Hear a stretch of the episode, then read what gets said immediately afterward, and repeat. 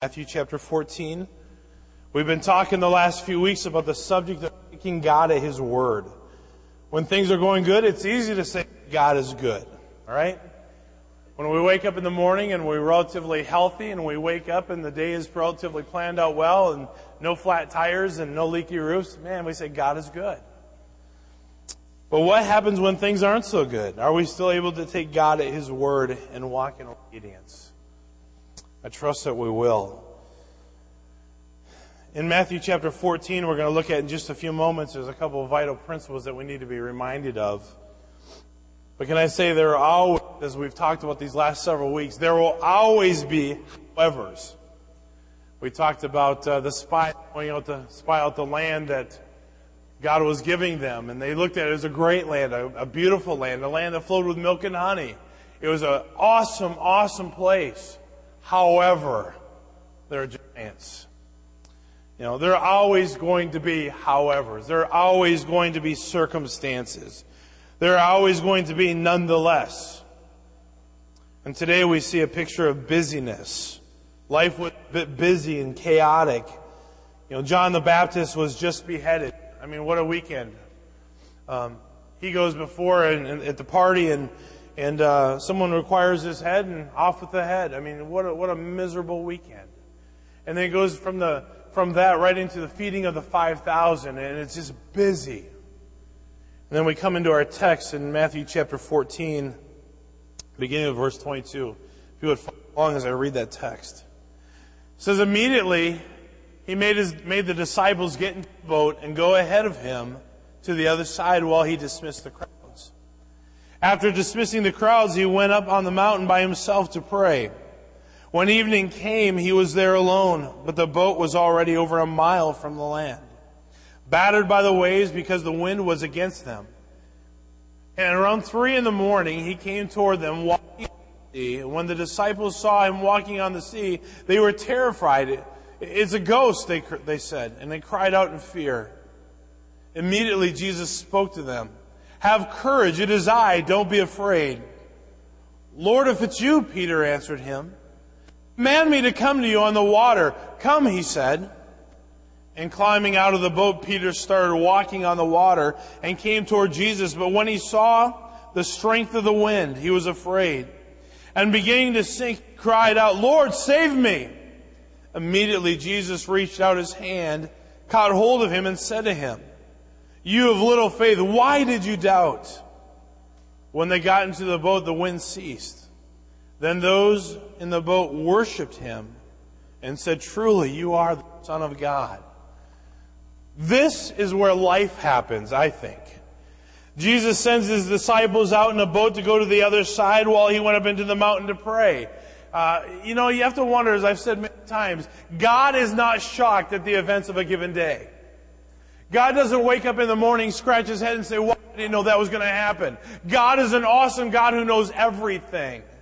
And I have to believe in, in the midst of all that is taking place, the busyness of the feeding of the 5,000, and now sending his disciples away so, to the other side and to be able to take a time alone to pray and, and to meet with his heavenly father. I, I have to believe that Jesus knew beyond a shadow of a doubt that as he sent them away, they were gonna go through something difficult. It was no shock that they were going to encounter a storm. The boat is over a mile away from the land and the storm hits. This is not what the disciples expected, I'm sure.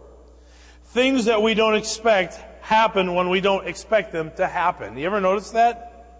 But think about this. God knew they would. Do we believe that? That when we wake up in the morning, as we get dressed, as we go about the day, God knew that the brakes were going to go out. Uh, we don't like that. We don't expect that. We don't, things happen that we don't expect when we don't expect them to happen. But that's life. This is where real life happens. This is where the rubber meets the road. When we go out and things that we don't anticipate happen. And there we have an opportunity and a choice as to how we're going to respond. An opportunity to respond in the flesh or an opportunity to respond in the Spirit and say, God, what is it that you want me to do? How, what is it that you want me to learn through this? How is it that you want me to respond to these circumstances that you have allowed? Because you have to remember, if you believe that God is sovereign, God could have, think about this, He could have withdrew any possibility of any harm, could He not? We said it many times. Katrina, the tsunami of yesteryear, the 911. God, if God is as powerful as we say He is, God could have said, no, I'm not going to let that happen. But He does. So that means that He has something that He wants us to learn from it. He has something that He's trying to teach us when He allows these things to enter into our life. Whether it's an issue of prayer, whether it's an issue of trust, whether it's an issue of just depending on Him completely versus our own flesh, God usually has something that He's wanting to teach us through these things. But this is not what the disciples expected, I'm sure. Can you imagine on the mountaintop? I mean, a miracle had just taken place. Uh, I mean, he's out there and, and with these couple of fish and, and the couple loaves of bread, he's fed the thousands. Can you imagine the talk of the boat as they're going out? Man, guys, you ever seen such a thing? I mean, can you imagine? Did you ever expect this? I mean, I mean, the disciples were wanting to send them away. Remember that in the, in the previous verses? Verse 16, he says, they don't need to go away, Jesus told them. You give them something to eat. Um, where, where's that going to come from? God does the miraculous. He does the unexpected when the unexpected happens. That's awesome. We got to think about that. That God is powerful enough to do the unexpected when the unexpected happens. And that's what he is about to do. But we only have five loaves and two fish here. That's all we've got. Bring them to me. okay, but that's going to work with like two people if they're like me. Um, there's thousands. but God does the unexpected when the unexpected happens. But think about this God knows everything, He knows what the solution is. I was thinking about this this week. Job 37, verse 16. God is perfect in knowledge. I mean, nothing that God doesn't know. And when we consider that, that ought to give us confidence and strength in our own faith, in our own journey, in our walk with God, because there's nothing that God doesn't know. Think about that. 1 John 3, 19 and 20. God is greater than our heart and He knows everything. God doesn't wake up in the morning and say, wow, how did that get by me? He knows everything. Matthew chapter 10, 30, God knows the number of hairs on your head. Even if there's only a couple, Bill. I mean, God knows everything, right? Well, think about it, guys. It's all going to turn gray or turn loose. It's all going. it's turning somewhere. He knows, though. Think about that. That's mind boggling. That God knows these things. Psalm chapter 139 verse 4, and there's a whole chapter of what God knows there. But He knows our words before we speak them. Luke chapter 12 verses 29 and 30, He knows what we need before we ask. And to think for a moment that we have, we kind of in the back of our minds think, I wonder, does God really know how difficult things are in my life right now? Yeah, He knows.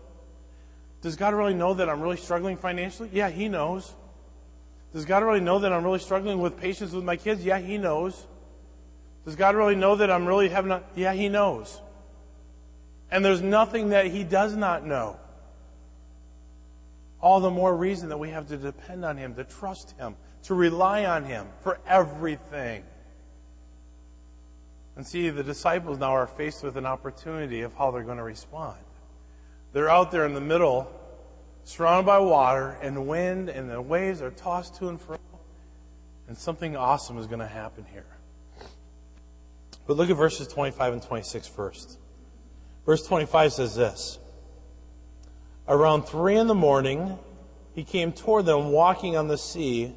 When the disciples saw him walking on the sea, they were terrified.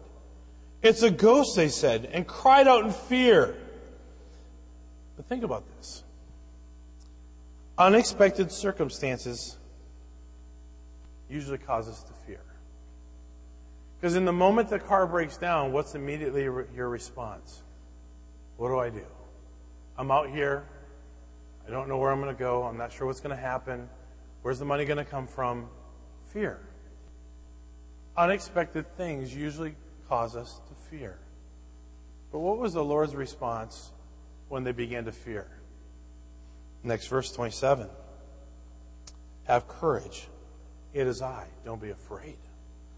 When I think about this, that blows my mind.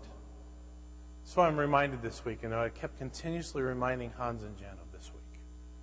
Psalm 56 3 says this When I am afraid, I will trust in the Lord. I don't know about you, but we can't trust in ourselves. Even in moral things. What, is, what does God's word tell us? He says, Our heart is deceitfully wicked. Who can know it? Desperately wicked. That's why we have to depend on God for everything. We can't trust our own flesh. We can't trust our own strength. We're not strong enough. We need God desperately, right? Anyone else feel that way? We need God desperately. And when we fear, that's not a bad thing. What does Proverbs tell us? The fear of the Lord is the beginning of wisdom. So let's place that fear in God, not in things, not in circumstances. In Isaiah 26, 3, that will keep him in perfect peace whose mind is what? Stayed, focused on, dependent on God. He's got everything under control. You know what? Thus far, God has not made any mistakes. Do you believe that? He's not made any mistakes. He knows exactly what he's doing. And what I realize is this that God is with us during these difficult times. Three passages of Scripture.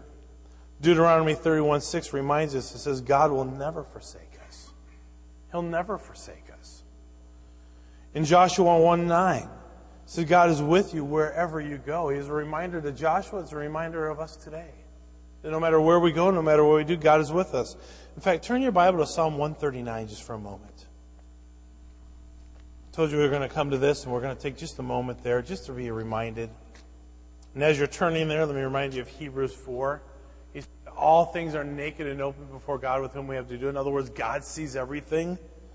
But in Psalm 139, especially in these few verses, 7 and following, it says this where can I go to escape your spirit? Where can I flee from your presence? If I go up to heaven, you are there. If I make my bed in Sheol, you are there. If I live at the eastern horizon or settled at the western limits, even there your hand will lead me. Your right hand will hold on to me. If I say, surely the darkness will hide me and the light around me will be, night. Even the darkness is not dark to you. The night shines like the day darkness and light are alike to you. Think about that. I don't know, there's a couple games we used to play as a kid. Ghost in the Graveyard. Anybody ever played that game? Go out in the field, you play Ghost in the Graveyard, you hide. And what was our greatest ability to hide? It was the darkness. Or you play tag in the dark. Or you play hide and seek in a big building at nighttime when it's dark and all the lights are off. Love those games. I used to play capture the flag. Yes. Camouflage, fully decked out, face paint and all. I've had guys step on my legs thinking it was a, like a down tree. I love that game. Darkness was the greatest. But you know, it says even in the dark, you can't hide from God's presence. Jonah learned that out. Hard lesson to learn. But, folks, it's a reminder that God is everywhere. It's not only the ultimate accountability because God sees everything I do, but it's also the, also the ultimate, ultimate comfort because He's everywhere I go. Goes before us, goes with us, comes behind us. Several places in the New Testament talk about that, or in the Old Testament talk about that. It's everywhere we go. You can't escape His presence. And here for a moment, we have to understand that God is with us during the difficult times, not just the good times. You know, our, our, our nature as a man is to, what? Fix problems. Regardless of the type of problem. We want to fix whatever is wrong. Um, Hans looked at me yesterday and he said, Man, I can't fix this. I said, Nope, you can't. Try as you may, you can't fix it. You can't. We want to fix everything, but what we have to realize is that this is in God's hands. And He's everywhere. He knows about it. But here's what He says here, back in our text, Matthew 14.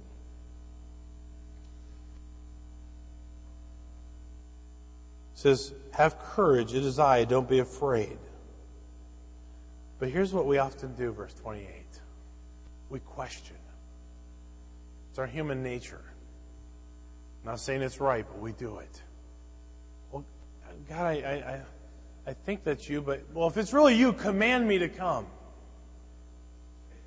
Be careful what you ask for. you might just get it. So Peter steps out of the boat and begins to walk towards the Lord. He says, Come. And climbing out of the boat, Peter started walking on the water and came towards Jesus. There's the taking God at his word part. There's where the trust comes in. There's where it becomes very difficult at times to really see God, are you there? Do you, do you really know what's going on? Yeah. I'm here for you. So Peter climbed out of the boat and began to walk. And then, remember those howevers? Remember those circumstances? Remember those things that we didn't expect? Peter happens to notice something. You see what he notices? The waves. And let me just say, just like there will always be circumstances, there are always going to be waves in our life. Nobody lives life without waves. It's part of life.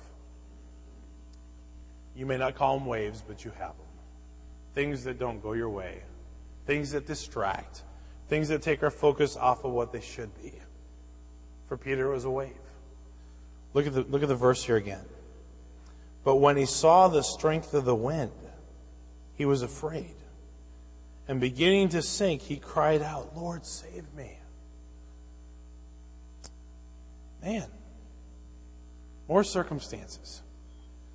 And you know, circumstances challenge us, circumstances distract us.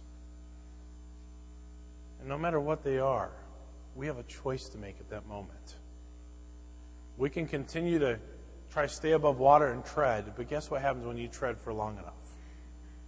You're going under. Without the help, you're going under. And in life, without help, we'll go under. And our help is from the Lord. And I think it's amazing here that God teaches Peter this lesson. In that moment, he begins to sink. What does he do? Cries out, Lord, save me. And what does Jesus do?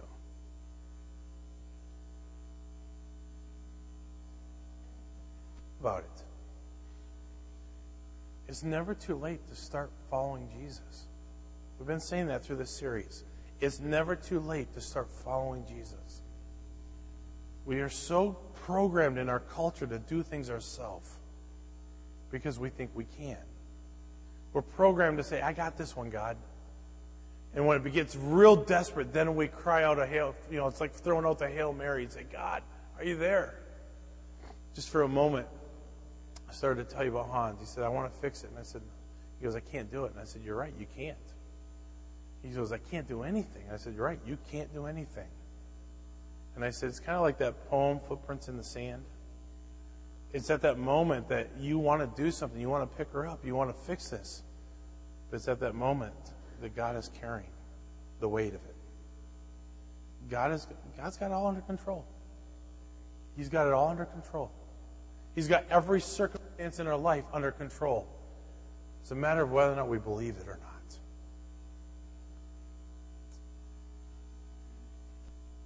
Circumstances challenge us, circumstances distract us. But what's the solution?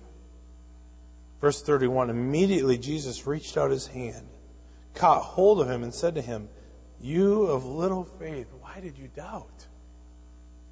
It comes down to an issue of what? For many of us in all these circumstances faith. And Hebrews remind us without faith, it is impossible to please God. For they that come to him must believe that he exists and he's a rewarder of them that diligently seek him. He wants us, and he wants our faith, I believe, to be challenged. It's one thing to say we have faith. But when the distractions come and when the difficulties arise, that's what really tests our faith. Will we turn to God or we continue to do it in our own flesh and our own strength? And we know the result of both of those. One more part of the verse here. So a challenge. He says, You have little faith. So we need to increase our faith. We need to trust God. But look what it says, verse 32. When they got into the boat, the wind ceased. Then those in the boat, what's the next word? What's it? Worshipped him and said, Truly you are, you are the Son of God. I think God ultimately does everything that he does for one reason to bring every circumstance back into a position where we can bring glory back to him. When God does something, it's not for us, it's for himself. Think about that. Everything that God does is for his own glory. I looked at Hans and Jen and I said, listen, whether God heals us or not is irrelevant to this fact. And I said, this is a hard pill to swallow. But whether or not he does this, I said, we have an opportunity to either praise him through it or just pretend it's a big problem. I said, in human eyes, it's a problem. In God's eyes, it's a project. And if it's a problem, it's bigger than life and we're going to fail by it. If it's a project and we've given it to God, He's going to turn it an opportunity to praise Him. Somehow or another, God will use this event if we allow Him to. Not for our own good, but to bring praise and glory back to Himself. That's why these things come. You know why Jesus did every miracle? I, I, I learned something in my class this week. Just a reminder from John 20, verse 31. John 20, 30, and 31. Jesus said, These and many other signs I did that are not recorded in the book. Jesus didn't share everything. There are a few things he kept out for his own reasons, his own purposes. I like what old Monroe Parker used to always say if God can't have any secrets, who can? There's some things we don't know. But he says, These I have included. Why? That you may know who I am. And who is he? He's the Messiah.